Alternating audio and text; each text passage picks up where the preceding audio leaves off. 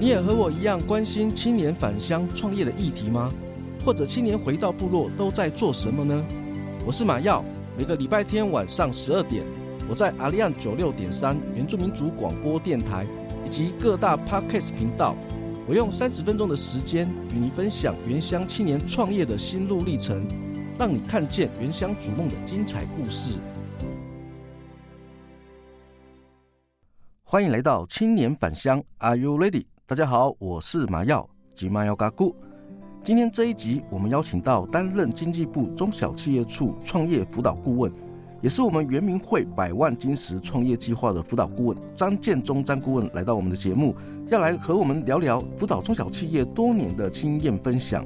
尤其是张顾问在新事业规划、商业模式设计以及数位转型等计划，协助过许多中小企业以及新创企业获得政府各项的辅导资源。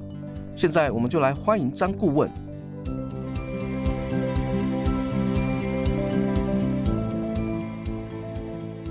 各位听众，大家好，我是詹建忠，很开心可以在这个采访的节目里跟各位做一个互动。请问张顾问，当初为何会想要投入我们创业辅导顾问的行列？是有什么样的特别的使命或目标吗？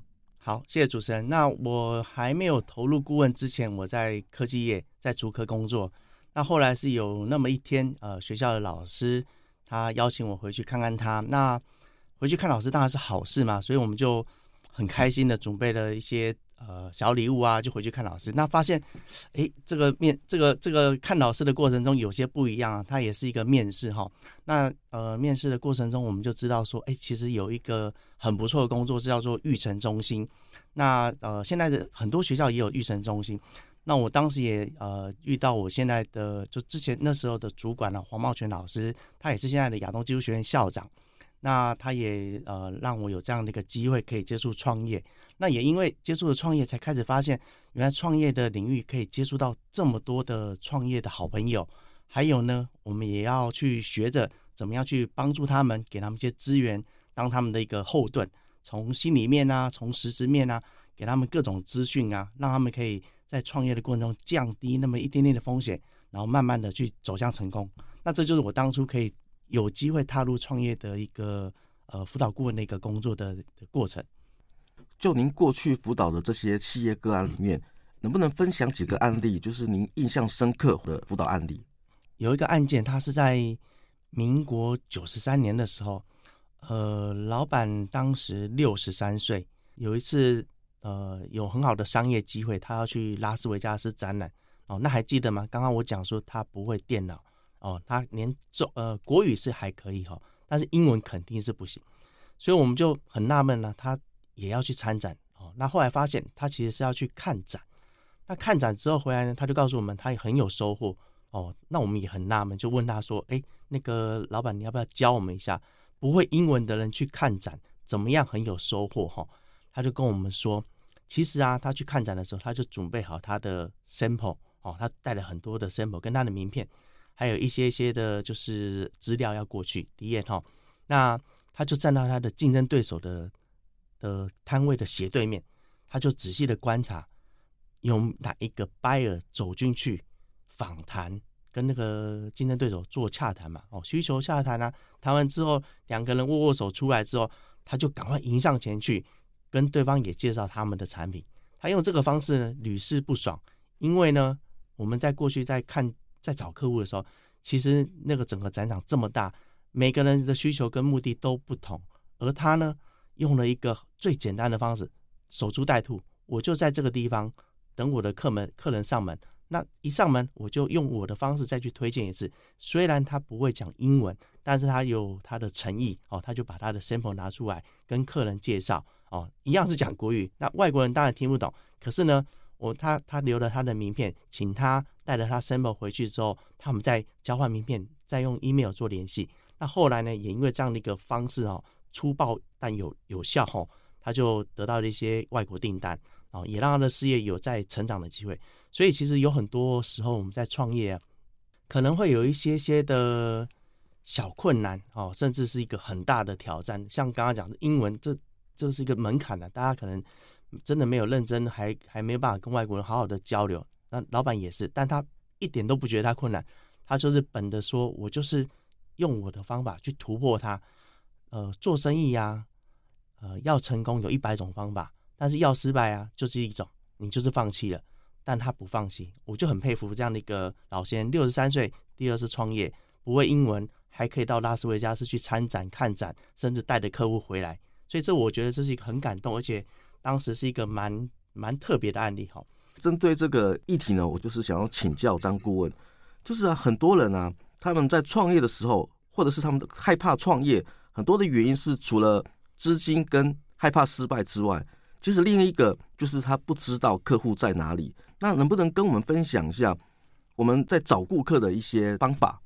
这个也是蛮常遇到的问题哦。但我通常啊会建议创业家，你应该想想你当初这个产品啊要卖给哪些人，哪些人会想买你的产品。好，一个是卖，一个是买。好，那这个之外呢？就是我们可以在另外提供的建议，比如说透过展览、透过比赛，哦，那尤其是创业初期啊，千万不要吝啬花时间在展览跟比赛上面，哦，你一定有可能接触到一些特殊的人，好，或者是一些贵人，好，那我我自己也辅导过一个厂商，我就觉得他做得非常好，他去参展，他跟所有的人只要走经过。他就拿着 DM 给他介绍他的服务，每一个人他都介绍。我我相信他的展览的价值啊，在于说他能够跟多少人介绍他的产品，多少人用他的产品，在现场就使用。对，那那我觉得这就是呃每一个新创企业他一开始必须要做的一件事情，千万不要担心或害怕被打击。哦，这个是必然的事情。当你想通了这一点呢、啊，你就不觉得。诶，今天这个人拒绝我，今天这个人很冷淡，这个人他可能看都不看我就走了，甚至我我拿资料给他，他还还给我，哇，你就被打击到了。其实我觉得这都不是不是什么大事，反而这是一个正常的事。所以我们要运用接触的机会。哦，目前如果实体上不行，我们就多一些网络的机会，运用网络的数位工具也好，或者是数位的展览的服务也好，尽可能去跟人家有 touch 的机会。那像呃有蛮多的展览计划，或者是有一些呃就是链接啊，可能是对接啊，哦，其实像啊贸协啊等等这些单位，他们也很努力的在帮台湾的企业找到商机。哦，那还有更多的就是加速器，我们也可以运用加速器去认识更多的一些合作伙伴。哦，我相信他们都会有一些资源可以互相交流、交易、交换，哦，让每一个人可以有一些些的增长。但当你累积够多的时候，你的成长就会被看见，就会有人带着资源来找你。哦，那个这个也是一个原住民的好朋友告诉我，当你成功的时候，资源会跟着你来的。所以我会分享给各位，就是你一定要很努力、很努力、很努力，你就会看到资源。诶，有一天就在你门口敲门了，你打开门欢迎他进来就可以了。顾问呢，我也想请教一下，就是刚刚我们有提到讨论到呃有关于资源的部分，找资源。那因为我们现在我们做青年返乡这个节目啊，其实也是呃有关于呃地方创生的部分。我们政府在一百零八年定义为我们的地方创生的元年。政府呢，为了要解决乡村人口流失、像老化啊以及城乡发展失衡的问题，那他其实蛮鼓励我们青年返乡创业。那所以还有推出了很多的像专业辅导的课程啊、顾问咨询的辅导，还有像创业资金以及商机媒合等。就这个议题啊，我想请教您。担任政府多年的辅导顾问的经验，能不能跟我们听众分享这方面的资讯？对于像他想要返乡创业，或者是正在创业，该如何评估他自己本身的状况，以及他想要投入的产业，选择他合适的创业的资源？好，这个也是呃蛮重要的问题哦，因为其实呃想要返乡创业的人，不管他是年轻人。还是中年人哦，甚至他可能想要回去找个归宿哈，好好的让自己在原乡发展。我觉得都很重要的一点就是你要找到自己的目的性方向，哦，那再搭配你要在那边做什么这件事情，要评估一下自己的能耐嘛，哦，比如说我们自己有一些技能，可能在都市的时候工作学习到的，也有可能是你的兴趣，我们要做一些些的盘点。SWOT 分析，或者是你有其他的分析方式都很好，但一定要写下来，你才知道你会什么，你有什么。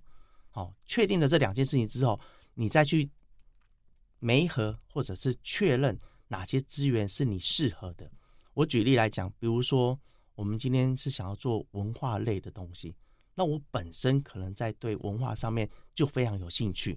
我想要回回原乡，我对原乡的文化也很有很有情感，但是我可能没有那么深刻的了解，所以我要学会一些文化探勘、文化资源的收集，哦，或者是人家讲那个人文地景物哦这些的盘点，我至少要会一些方法，把这些工具方法都学会了，你回乡的时候，你就可以运用不同的资源工具。哦政策工具，比如说我今天文化面的，那我就可以去跟文化部啊，或者是当地的文化局，试着去了解他们这几年推出的计划，尤其是去年或当年度的计划，一定要特别了解，因为它很有可能隔年还有类似的计划，所以我们就可以去连连看我的这样的一个工作技能盘点完之后，我的这个部分可以做什么样的计划，让我可以更容易。更有资源的去做大一点，做快一点，哦，因为这毕竟是一个计划，它一定有时间性的要求，所以我觉得这是第一个动作，就是如果我们要从文化面切入的话，那也有人可能是从地方创生，诶，我可能跟当地的特特定的产业，可能跟农业结合，或者是跟呃渔业啊，或者是跟或者是我自己创造一个产业哈，都有可能。那这时候我们就很适合用 SBTR 地方创生的计划。哦，它可以让你结合不同的领域的行业，或者是更多领域。哈，比如说你有科技的能量，你有一些呃呃跨界的领域的技术，你可以整合进来，放进来之后，你会发现你可以带动这里的经济。好，可能是微经济，但它是一个很好的开始。有了微经济之后，你就可以开始微雇用，你可以创造工作机会，你可以让这边的人感受到这里开始有第一个店、第二个店、第三个店。慢慢你去整合当地人的想法，你会知道他们需要什么，他们也希望你做什么。这时候你的 SBTR 或者是类似的计划就会长得比较快，而且很快就成熟，甚至会发酵，让其他的伙伴也愿意加入。这时候就是真正计划的一个成果可以收成哈。我觉得这是运用计划的一个技巧啦。其实政府的计划其实呃呃不分县市的也有，不分领域的也有。哦，那但是我们必须要先持续的做做学习，努力让自己变得更强。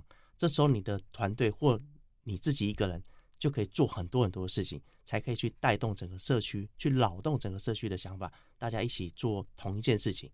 那我觉得这个地方创生元年呢，到现在也第四年了，所以应该是会开始有各地发酵的效果。我们也可以去看看别人的做法，借鉴一下他们怎么做，也许呢。一加一被你整合之后，你有一个新的做法，这时候你就可以赶快去思考，我能不能做得到？我回我自己的原乡部落的时候，我要做这件事情会不会是太挑战？如果太挑战，我赶快再找人，那甚至我要跟人家请教，我要去哪里学？哦，去找原本执行这计划的单位去去请教他，去学习。呃，我相信大家都愿意分享了，因为毕竟都是为了同一个呃目标啊，不同的地点而已。所以我觉得这是给大家做一个参考。顾问，您认为创业过程最重要、最重要的是，如果他缺少这一个，那事业将无法成功建立或走向失败。哇，这个问题非常的困难的，只能选一个，的确是很让人不容易选哈。其实很多人都会想说，创业就是本人、本事、本钱三本嘛，就是哎，你必须要。亲自亲力亲为啊，你要有这个专业技能啊，那你还要有本钱嘛，要资源嘛。那也有人说四本哦，增加一个本业，就是在对这个行业你要有一定的认识跟深度的了解。所以有人讲到这个，但我觉得在这个之前呢，如果只能选一个，我们在这之前可能是要想一下自己的初心，你想要做这件事情的那个意念、那个动念在哪里？然后有这个初心之后，你才可以定定一个目标。那以我自己为例哈，我其实在进入创业辅导的体系的时候啊，我也经过一个抉择嘛。我从竹科离开一个很不错的感觉的发展环境，好，那来到创业的一个辅导。当初我就是自我的一个探索的过程中，了解到我其实是一个很喜欢帮助人的一个个性。好，从以前到现在都是这样，就是自己可能没有办法帮自己做太多事情，但是我觉得在帮别人的时候，特别的努力，特别的呃，就就觉得可以投入更多了。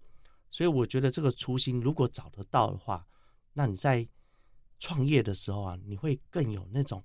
动力，而且是源源不绝、持续的，让你想要再多往前走，再带着别人一起走，甚至带整个部落一起往正向的发展。所以我觉得是初心很重要。有这个东西之后呢，它会让你不会放弃。又回忆到最前面，失败的理由只有一个，就是放弃。所以这是我觉得这是最重要的事情。刚刚听顾问这边分享，其实我还蛮有感感触的，就是因为。我们自己本身也是返乡创业的青年，就是返乡创业设定了一个很终极的目标，就是我要回到我的家乡，回到家乡才是我们的当初呃一开始的初衷。所以刚提顾问提到初衷这个部分，能够坚持事业呢不能成功跟走向失败的一个很重要的一个关键。谢谢张顾问的这样一个分享。接下来我想要请教，就是我们要确定我们要创业，那创业一定会需要团队嘛？那我想请问张顾问，就是。我们在寻找合适的伙伴加入，或者是如何跟不同专业领域的伙伴合作。那针对这个部分，能不能请我们张顾问跟我们分享一下？好，这个刚好运用到我过去在学校服务的一个经验。我其实，在蛮多学校做创业辅导，呃，多年哈。那学生们呢，最常最常就是没有伙伴，一个人。哦，又或者呢，混搭哦，可能就是同班同学，谁也不认识谁，或者是大家也不晓得适不适合一起做创业。那我个人的认知就是，大家先一起做一些事情，不一定是创业，而是相近的。比如说，我们做专题，我们一起做创业竞赛，我们一起去做某一个事情，而这个事情的过程中呢，就会开始讨论，开始磨合。这个磨合非常的重要，因为意见。的差异其实就从这边慢慢的看得出来。有些人花钱大手大脚的，他喜欢一次到位；有些人他很谨慎，每一个动作都要规划到位，时间、人配置、钱的配置，还有必要的技术资源等等等，他必须规划完，他才慢慢去做啊。这种人也有，所以两个如果摆在一起做一件事情的时候，一定会冲突。所以我的认知是，如果我们要找伙伴的话，尽量从不同领域出发。比如说学习领域，或者是大家一起做一个专题，哦，大家一起合作讨论一个创业竞赛，这些都很好。那如果一下子真的不得已开始要做一个创业的话啦，我觉得事先呢，大家要呃多一点时间彼此认识跟学习，然后呢再来去建立合伙的一个重要认知，哦，包含像。呃，创业事业的一个协议书哈，股份协议书这一块也是蛮重要的。那刚刚还有一个重点，我觉得没有提得很清楚，就是如何找到嘛。其实我的过程中也也也稍微提到，就是参加比赛啊，或者是展览这一件事情。呃，比赛是可以让你站在一个高点，被很多人看见。那我也觉得说，其实我们保持一个开放跟大方的态度，让很多人知道，我们就是要找团队。我我，即便我一个人，我也愿意来参加创业竞赛。但是我的目的不仅仅是要让大家知道我的 idea 是可行的，是能够发光的，而且我还要吸引更多的人跟我一起做这件事情。那我会试着在舞台上啊，或者在各种各种机会去让大家知道。对，那这个就是我觉得说，如果我们今天要找团队的时候的一个必要的事情。那也是团队，他可能慢慢慢慢才会找到对的人。我我们也不求快，不求多，但是一定是需要一些些的磨合时间。最后，我想要请教，就是张顾问，能不能够分享？呃，您这几年就是担任创业辅导的顾问，给我们一些返想要返乡创业的族人，或者是正在创业路上的朋友一些建议。在返乡创业的这部分呢、啊，其实第一个啊，就是要先返乡。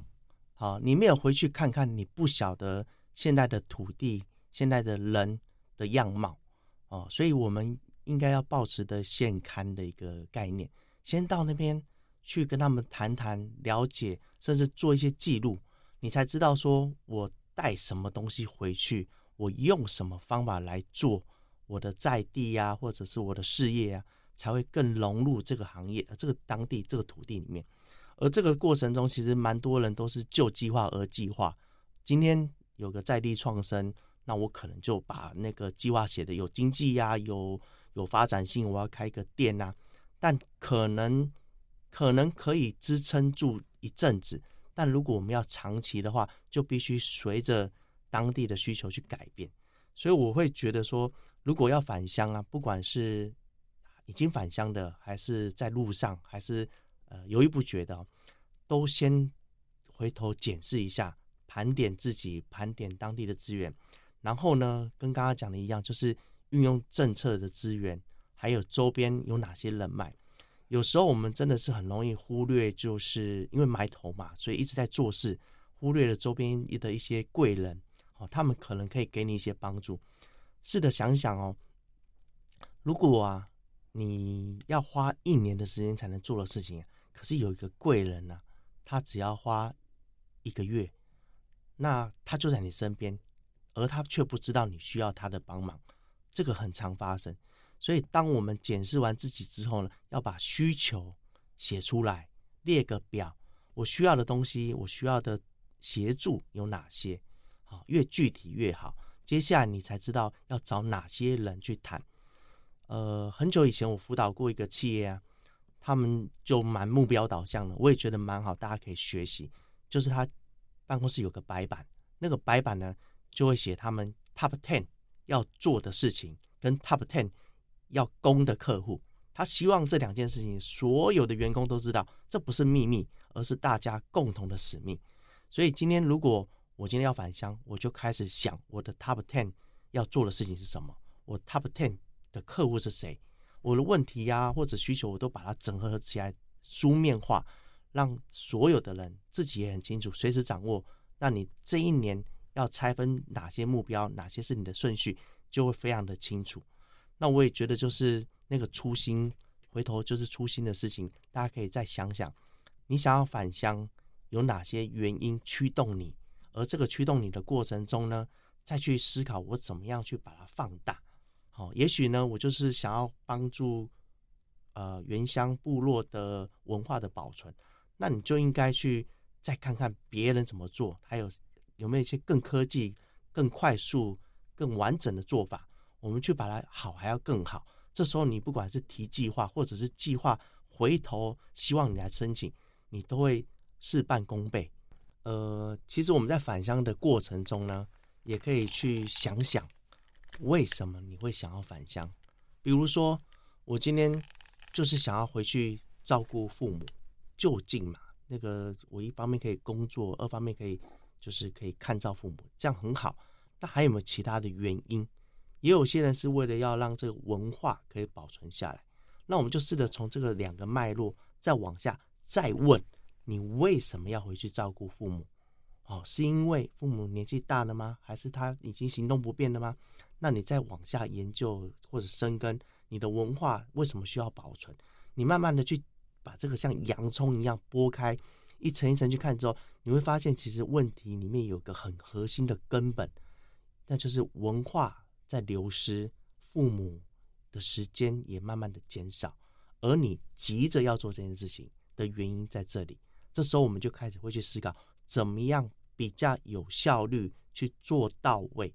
而不是单纯的哇，我就把工作放下，回去找了一个临时或者是一个没有稳定保障的工作，但是我达成我的目标，我可以返乡有工作，甚至我有个呃可能可以温饱的事业，但那是你要的吗？我们就要去再想想。所以在在这个过程中呢，冲动很好，就是我们诶一下子下定决心，但是呢想得快，要做得稳。我们这时候要把做事情的步调先稳下来，到底我应该在什么时间点把工作都会的工作放下，在那之前呢，我们应该做好哪些准备？这时候才启动我们的创业计划，配合的资源或配合一些朋友的帮忙，配合部落这边的一些支持，我们回去的时候才会落地，那时候才会真的生根，生了根之后才会往下扎根。